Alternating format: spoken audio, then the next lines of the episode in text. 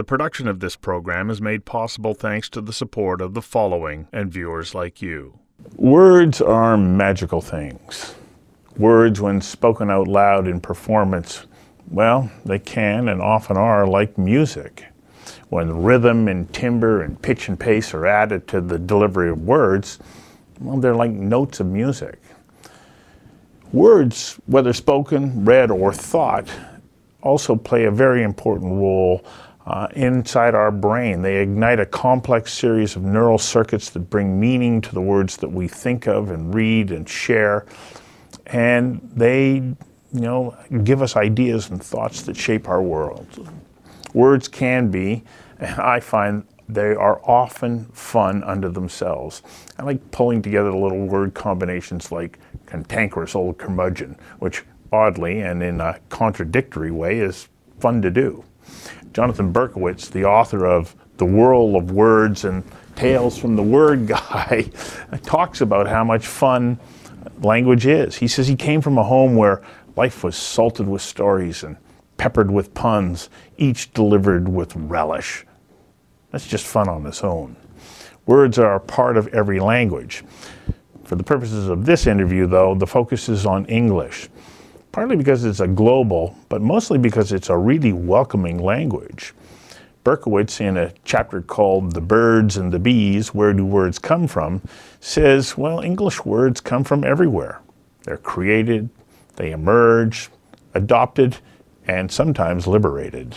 I invited Jonathan Berkowitz to join me for a conversation that matters about the magic, the mystery, and the power of words. They really are powerful, aren't they? They really are. Uh, it's words are, are communication. Uh, they are filled with meaning, but they're also filled with patterns. Uh, and we enjoy both aspects uh, of words that way, whether uh, we're using them to communicate ideas or whether we are looking at them as having what was described as um, free floating patterns, uh, little morsels of pattern on a sea of randomness. And so we use them both ways. So, how did English get to be such a magical language? Because in the you know the global community of languages, English isn't like the oldest one around. Correct. It started as a very small, uh, a small number of speakers on little islands uh, uh, off the uh, west side of of uh, Europe, and a number of things happened uh, over the over the course of history that allowed it to grow, uh, yeah. uh, not the least of which was uh, conquest and exploration, industrial revolution, all uh, various uh, uh, other cultures and groups coming over to England, bringing with them their language, adding it to English. So it became then exportable and it hasn't it hasn't stopped. It has continued to do that. So it's my understanding that it was sort of a combination of the Anglo's, the Saxons, and the Jutes originally that started to have this language that kind of grew out of like their place in society, which was not high society. Uh, Correct. It was a function of them being able to figure out how to communicate with one another. Right. So English is at its uh, at its heart a Germanic language, um, but it borrowed and adopted uh, all of the Romance languages. So the Norman conquest brought everything over. Uh, Latin and Greek influences uh, also uh, came across. So when you say, well, is English a Romance language? Well, it's Romantic uh, and it has a lot of Romance uh, influence, but it was at heart something different. And you can see the difference when you look at words like home or house versus domicile. Mm-hmm. And you mm-hmm. say the longer words are borrowed, the short words that we use for much of our communication are actually the original words. Well, I find it interesting when we talk about food. We'll talk about chicken or poultry. huh? Well, where did we get this? And to me, it's a combination of French and English coming it is. together. And it's also a class structure. So uh, you don't eat cow, you would have beef. So uh, you don't eat pig, you would eat uh, pork or, mm. or, or bacon. Same is true. You don't eat sheep, you'd have mutton. Uh, where did this come from? Well, there was a, a, a, gap between those who were raising the animals and those who were eating the food that was prepared for it. So at the upper class tables, there would be the French, the Norman conquest words that came in to, uh, to describe what they were eating, different from where the sources were. How many words are there in the English language? I was hoping you would ask the question. That is, that is uh, an unanswerable question um, because it starts with the what, uh, what is the definition of word? And that is also a, a difficult uh, uh, question to answer. It's defined as probably a string of characters that um, has meaning to enough people. And so that opens things up to any collection of letters uh, and maybe some other little characters like hyphens and so on. But if it has enough meaning to people, or to if it has meaning to enough people, it becomes a word. So I could ask you when you type uh, BTW uh, in a in a message, is that a word?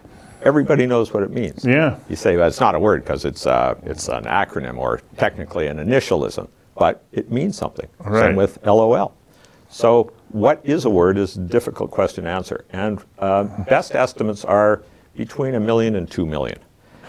Between a million and two million, I thought it was only at somewhere around a million, Well, which I know only a sliver of. Then it depends if you add in uh, scientific words, medical words, chemical words, all of these very technical sounding words, which are words. Uh, we don't use them except in, in very uh, specialized circumstances. The probably working vocabulary of most people is tens of thousands of words. When you talk about that, I go, oh, but that's the vernacular of that sector. And just thinking about how much fun it is to be able to say the vernacular of that group um, is interesting in, in itself. Because as you say, a word, if it's communicating an idea to enough people, then it constitutes a word. Correct. Yes. There is a project to try to list all of the words in the English language, uh, uh, and it's, uh, it's making halting progress. If you look at dictionaries and you say, well, if it's not in the dictionary, it's not a word, and that is incorrect because dictionaries are reporting uh, what is being used in language, but they're certainly uh, trailing. There's a lag They're laggards. and especially if it's print. I mean, Yeah. the latest uh, or the most recent Merriam-Webster Collegiate is the 11th edition, and that's 20 years old. Yeah, so it's out of date. It's out of date. which is remarkable um, because this is one of the so-called uh, resources that so often we go to to confirm that we've got the right word. Right. So there are online dictionaries, and in fact, Merriam-Webster Online is now supplanted the uh, uh, the print editions. Even in our National Puzzlers League, we now use the online as the main main reference. The biggest dictionaries, uh, again, it depends how you define size. So if you said the most individual words, it would probably still be the Merriam-Webster New International Dictionary, second edition, but that's from the 1930s, uh, and it had approximately 450,000 words. So it's also got more words than anything else or any other dictionaries, but it doesn't have them all. Got to get you to hang on for a second while we take a quick commercial break. We'll be right back. The production of this program is made possible thanks to the support of the following and viewers like you. Hmm.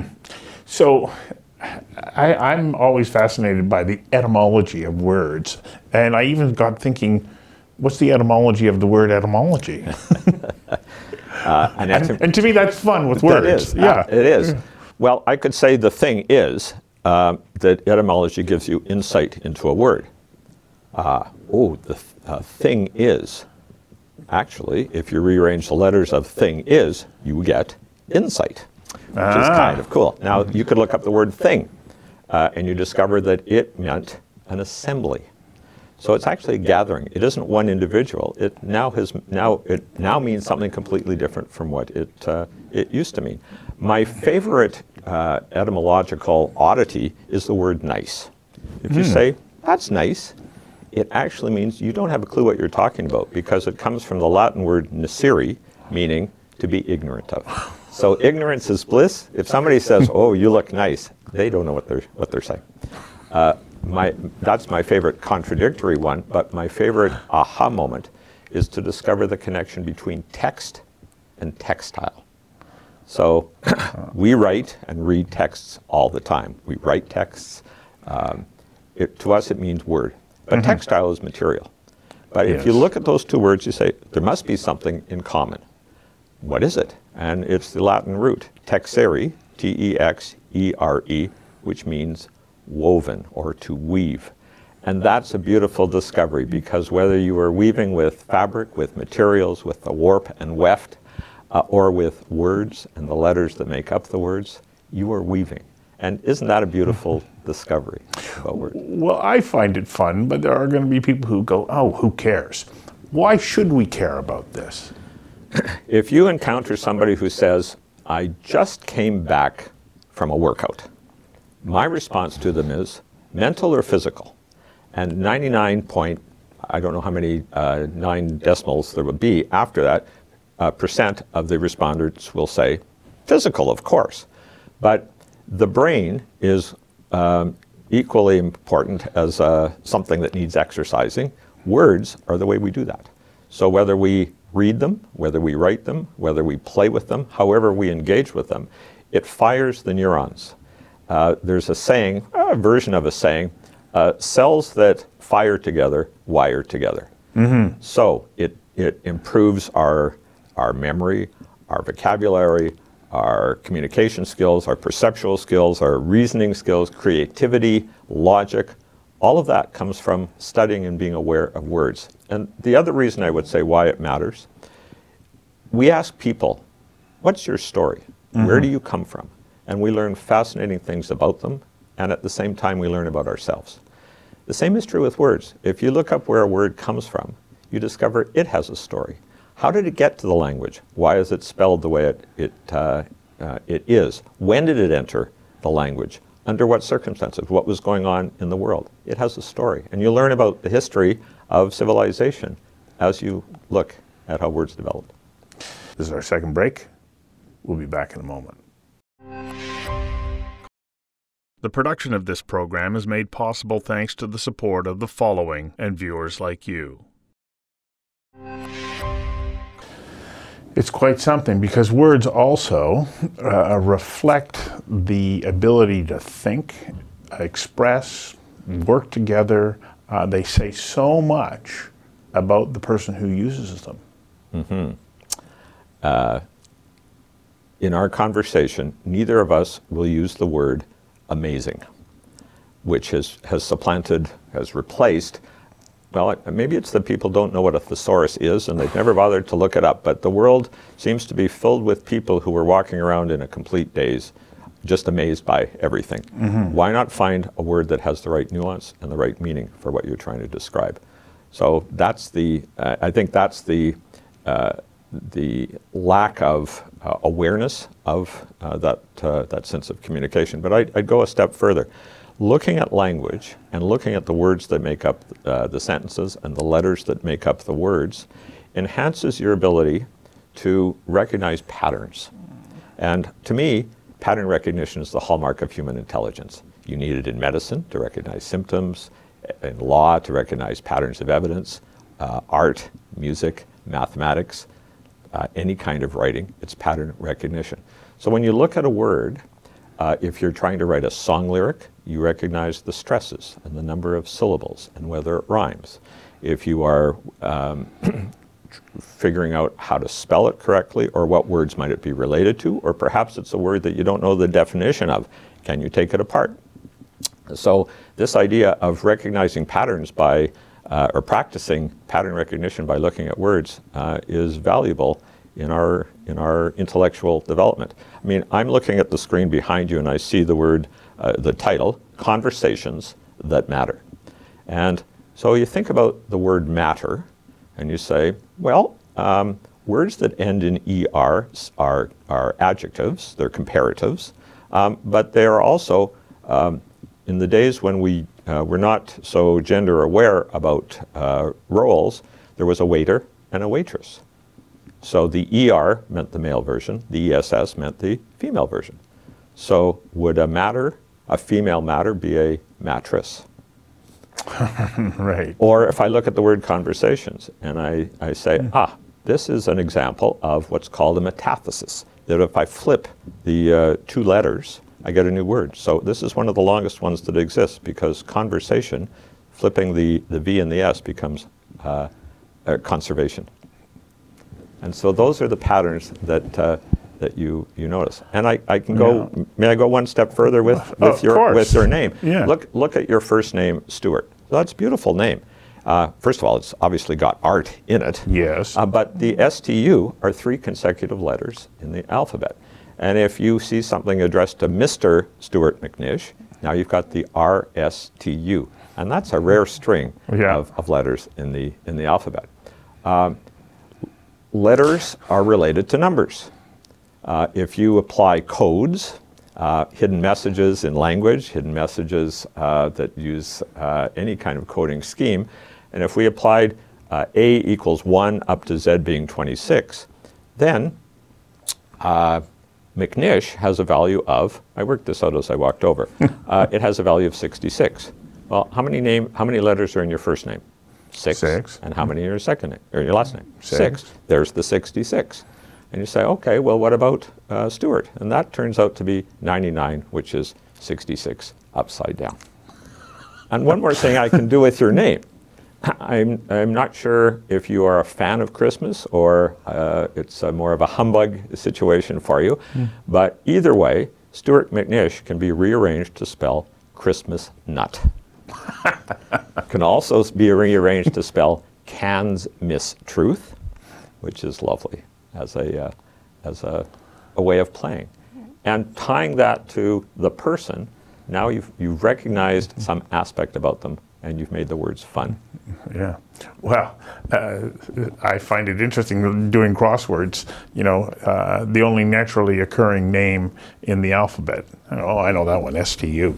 Um, and there it is. Uh, but that then brings us to puzzling. What's the benefit of puzzling in helping us to be able to appreciate words, their places, and that can give us a richness uh, in our vocabulary and our thinking that we wouldn't get just through reading? Puzzling allows you to incorporate new material, uh, new information with what's already in your memory to then create something brand new from that. So the uh, what you learn by puzzling uh, are problem-solving skills, lateral thinking. How do you get off the track that you happen to be stuck on? Uh, we say in my professional field, if there's only one way that you can see to interpret the data, you're probably wrong. And so puzzle solving gives you that flexibility of thought, how to look at things from, from different angles. Uh, but it teaches you all of the, or it, en- it, it enhances, we think, uh, all of the different aspects of brain function. And so it is the mental workout that I referred to earlier that most people don't, uh, don't do. They concentrate only on the physical. So many people, though, go, "Ah, I don't like puzzles. Uh, they get to uh, a point where they go, I just don't know that. And then they give up. And, and I try to point out that, well, maybe you don't know the rules. Correct. Uh, so, what exactly are the rules of crossword puzzles? the rules. The rules are really that anything is, is fair game. You can use all kinds of resources to, to solve. Uh, there are some art forms uh, to different puzzle types, um, but the, the main thing is think about, uh, think about the, uh, the source material. Where did, where did the puzzle come from? First of all, it's really nice to know that in life where there are very few answers, with puzzles, there is an answer. So it's, it's really very reassuring to know that you're encountering something with an answer. The same people who say Yeah. they don't want to do puzzles, they love mysteries. They'll do jigsaw puzzles. They will do all kind. They'll they'll do things that they don't realize are puzzles. If it happens to be something about a word, they say, "Oh, I can't do this," but uh, they just haven't tried. Third and final break. We'll be right back. The production of this program is made possible thanks to the support of the following and viewers like you.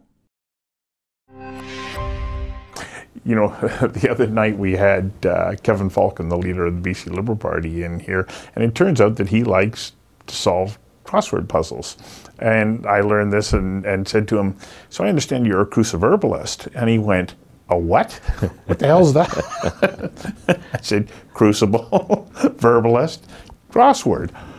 Oh, and what it was, there was this magic little moment of recognition of like, oh, okay, got it. Like, and and that that to me is part of the magic of doing puzzles.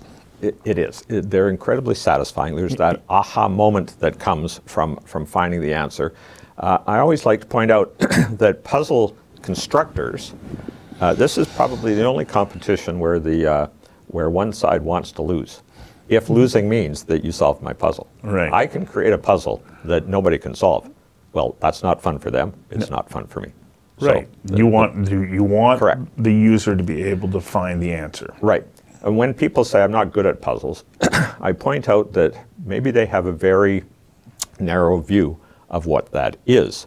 Uh, and if you broaden, uh, you broaden your definition or broaden the, the description of kinds of puzzles there are, um, they don't have to be written down. They can be thought uh, thought puzzles. You can do them uh, anywhere. And I, I could one of my favorites uh, to say is well, if you spell numbers as words, O N E for one, T W O, of the infinite number of numbers, only one has the letters in alphabetical order.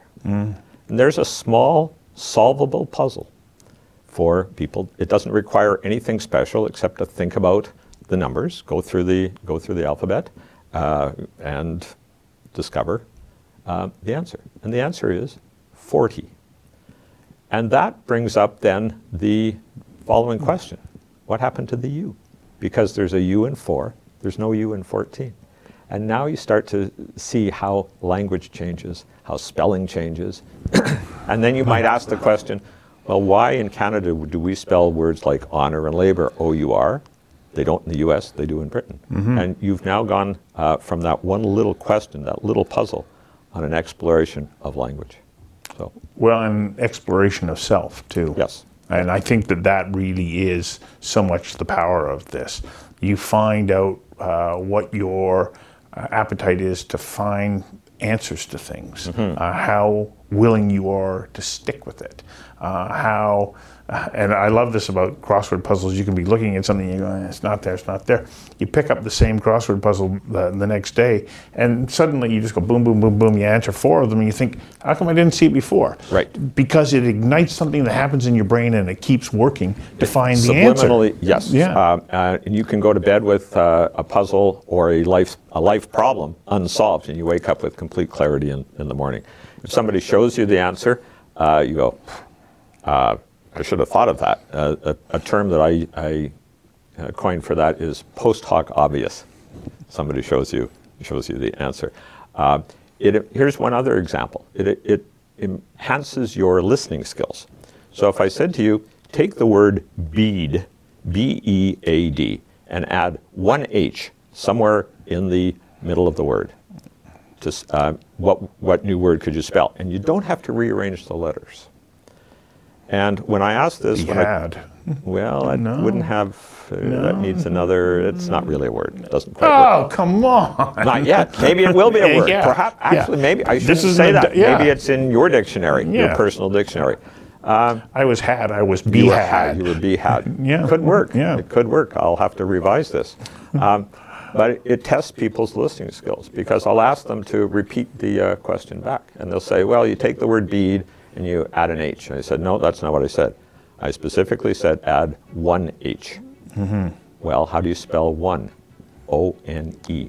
And if you put O N E and H in the word bead, you get bonehead, which is how they feel. But, but what this does is to say part of communication, and a huge amount of communication, is listening.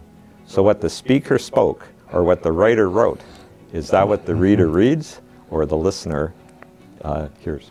Isn't that the difference between implied and inferred? That's, that's a, yes, often, often confused. yes. Often confused.